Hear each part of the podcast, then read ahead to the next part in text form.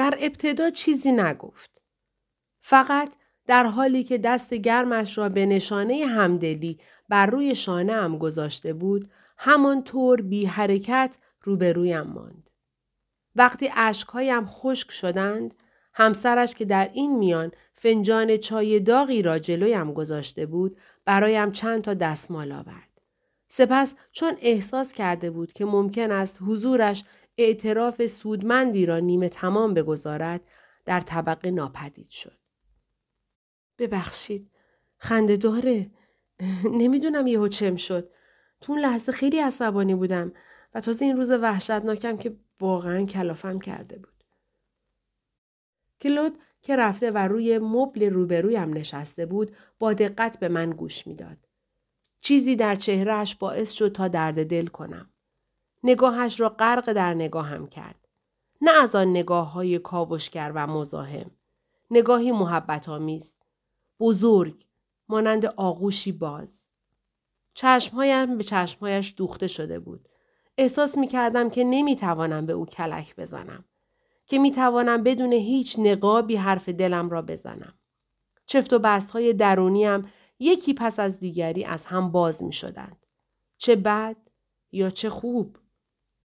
خطوط بزرگ سردرگمی و ابهام روحم را به او اعتراف کردم و توضیح دادم که چگونه ناکامی های کوچک بر روی هم تلمبار شده لذت زندگیم را تباه کردند. در حالی که برای کامیابی و خوشبختی همه چیز داشتم. ببینین این نیست که بدبخت باشم ولی خب احساس خوشبختی هم نمی کنم. این احساس که خوشبختی از بین انگشتان فرار کرده واقعا وحشتناکه. با این حال اصلا دلم نمی‌خواد برم پیش دکتر. فقط می‌تونه بگه که افسردگی گرفتم و به زور دارو تو حلقم بریزه. ولی نه. فقط یک پریشانی و سردرگمی ساده است. چیز حادی نیست. اما با این حال نمی‌دونم اصلا این چیزا معنایی داره یا نه. حرفهایم آنقدر او را تحت تأثیر قرار داد که با خودم گفتم نکند گفته هایم به مسئله شخصی برمیگردند. با آنکه کمتر از یک ساعت بود که همدیگر را می شناختیم همدلی عجیبی میانمان ایجاد شده بود. منی که تا چند لحظه پیش با او احساس غریبگی می کردم با اعترافی که کرده بودم چندین مرحله از صمیمیت فوری را پشت سر می گذاشتم. و حلقه اتصال زود هنگامی میان داستانهایمان برقرار می کردم. چیزهایی که از خودم برای او فاش کرده بودم آشکارا چنان او را تحت تأثیر قرار داده بود که ترغیب شد تا دلگرمیم بدهد. به قول آب پیر ما انسانها به همون اندازه که به حد اقلهای زندگی نیاز داریم به دلایلی هم برای زندگی کردن نیاز داریم. نباید گفت که این مسئله اهمیتی نداره. اتفاقا برعکس. خیلی هم مهمه. بیماری های روحی رو نباید سرسری گرفت. با گوش دادن به حرفای شما گمان می‌کنم فهمیدم از چه چیزی رنج می‌برید. من در حالی که فین فین می‌کردم پرسیدم او بله واقعا؟ بله. قبل از آنکه حرفش را ادامه بدهد لحظه ای درنگ کرد. انگار میکوشید بفهمد که آیا من آمادگی پذیرش کشف و شهودش را دارم یا نه و احتمالا پاسخ مثبت بود چون با لحنی آرام گفت شما احتمالا از نوع روزمرگی مبهم رنج می‌برید. از چی؟ روزمرگی مبهم.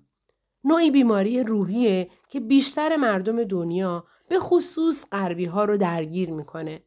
نشونه هاشم تقریبا در افراد مختلف شبیه به همه.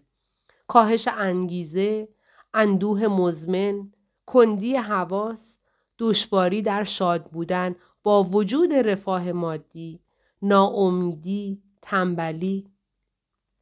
ولی شما این چیزها رو از کجا می‌دونین؟ من روزمره شناسم. روزمره چی؟ باور نکردنی بود. به نظر می رسید که به این نوع واکنش ها عادت دارد. چون از خیشتنداری و بیاعتنایی مثبتش دست نکشید.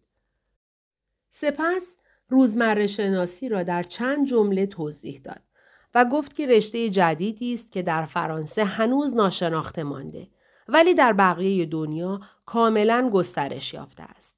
توضیح داد که پژوهشگران و دانشمندان چگونه متوجه شده بودند که مردم دنیا روز به روز بیشتر به این سندروم مبتلا می شوند و چگونه بعضی افراد بدون اینکه دچار افسردگی باشند نوعی خلع و ابهام واقعی روحی را حس می کنند. و به نوعی احساس ناخوشایند دچارند که در آن برای خوشبخت شدن همه چیز در اختیار دارند ولی کلید استفاده از آن را پیدا نمی کنند. با چشمانی از حدق درآمده به او گوش می دادم و حرفهایش را که شرح حال دقیق من بود سر می کشیدم. همین توجه هم به او باعث شد تا سخنانش را ادامه دهد. می‌دونید روزمرگی در نگاه اول بیماری بی خطری به نظر می‌رسه.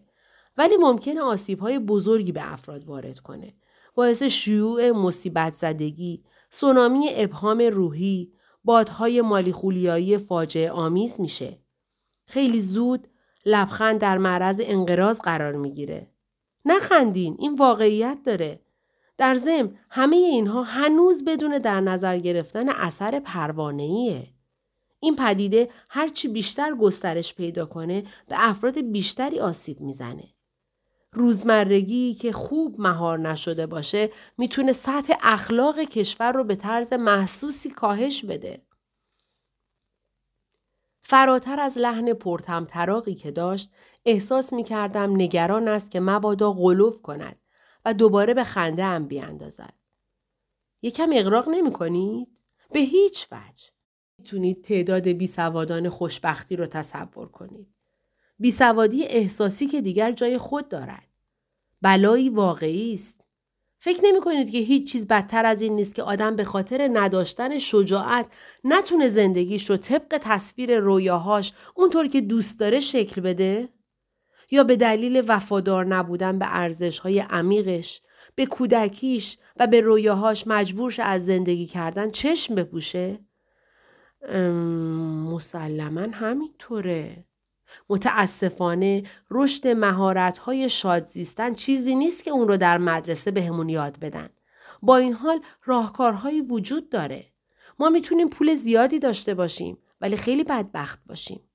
یا برعکس پول کمی داشته باشیم و مثل انسان بتونیم بهترین استفاده از اون رو بکنیم. ظرفیت خوشبختی تغییر می‌کنه و روز به روز بزرگ و بزرگتر میشه فقط کافیه در روش ارزشی اون بازنگری مختصری داشته باشیم و نگاهمون رو به زندگی و به حوادث تغییر بدیم. بلند شد. رفت و از روی میزی بزرگ ظرفی پر از شیرینی آورد. سپس برگشت و به من تعارف کرد تا با چایم بخورم.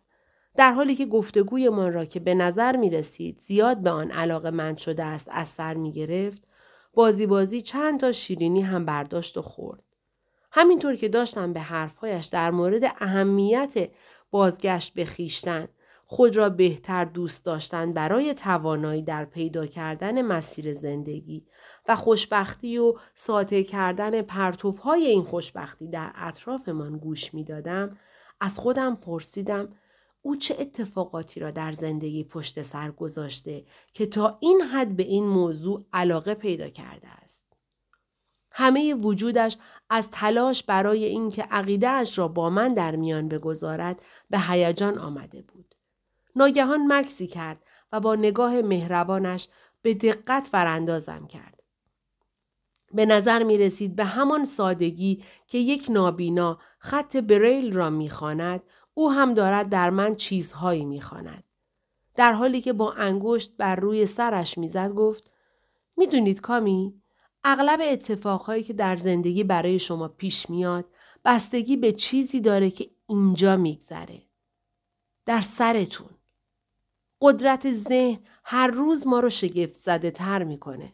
شما نمی‌دونید که فکرتون تا چه اندازه در حقیقت وجودیتون تأثیر می‌ذاره. تا حدی شبیه همون چیزیه که افلاتون در تمثیل قار تشریح می‌کنه. افرادی که در قاری در کنار هم قرار گرفته بودند تصور اشتباهی از حقیقت بیرونی داشتند. زیرا از این حقیقت چیزی به جز سایه های کج و معوج که شعله آتش پشت سرشان به روی دیوار میانداخت نمی‌دیدند. در سکوت از خندهدار بودن موقعیت لذت می بردم. راستش باید بگویم که انتظار نداشتم کسی در سالنی گرم و دوستانه آن هم یک ساعت پس از تصادفی در جاده برای من فلسفه بافی کند. شما تمثیل افلاتون رو با کارکرد ذهن مقایسه می کنید؟ وای. از واکنشم خنده اش گرفت. بله، البته. به نظرم در تمثیل افلاتون و افکاری که میان حقیقت و خودمون صافی می‌گذارند اون رو به نفع عقاید و به ویژه قضاوت های شخصی تغییر میدن شباهت هایی وجود داره. خب چه کسی همه این کارها رو می‌کنه؟ ذهنتون. فقط ذهنتون. من اسم اون رو کارخونه افکار می‌گذارم. کارخونه واقعی. خبر خوب اینه که شما توانایی تغییر دادن افکارتون رو دارید. خود رو تسلیم افکار مثبت و منفی کردن در حیطه اراده و خواست شماست. شما می‌تونید طوری روی ذهنتون کار کنید که دست از گول زدنتون برداره. فقط کافی کمی پشت کار، تلاش و روش داشته باشین. ما تو مبهود خوشکم زده بود.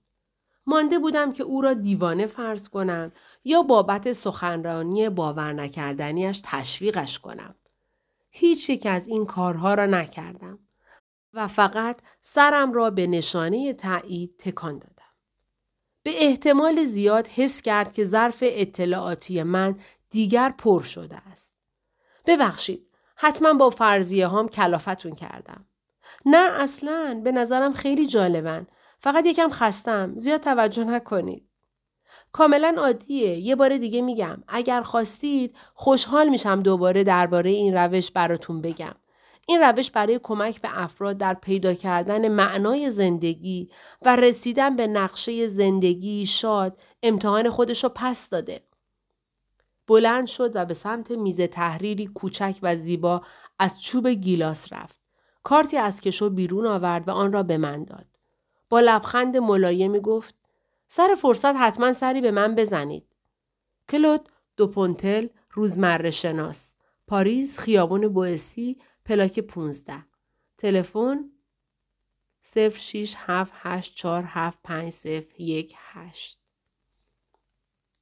کارت را گرفتم بدون آنکه بدانم چه نظری در موردش دارم. از روی ادب گفتم که حتما در این باره فکر می کنم. اصراری نکرد و در ظاهر چندان هم درگیر جوابم نبود. منی که کارشناس فروش بودم اصلا درک نمی کردم. مگر نه اینکه یک شخص به هر قیمتی که شده نمی‌گذارد مشتری جدیدش از دستش در برود؟ خشونت پایین تجاریش نشان از اعتماد به نفس کمیاب داشت. به نظرم اگر من این فرصت را رد می کردم تنها کسی که ضرر می کرد خودم بودم.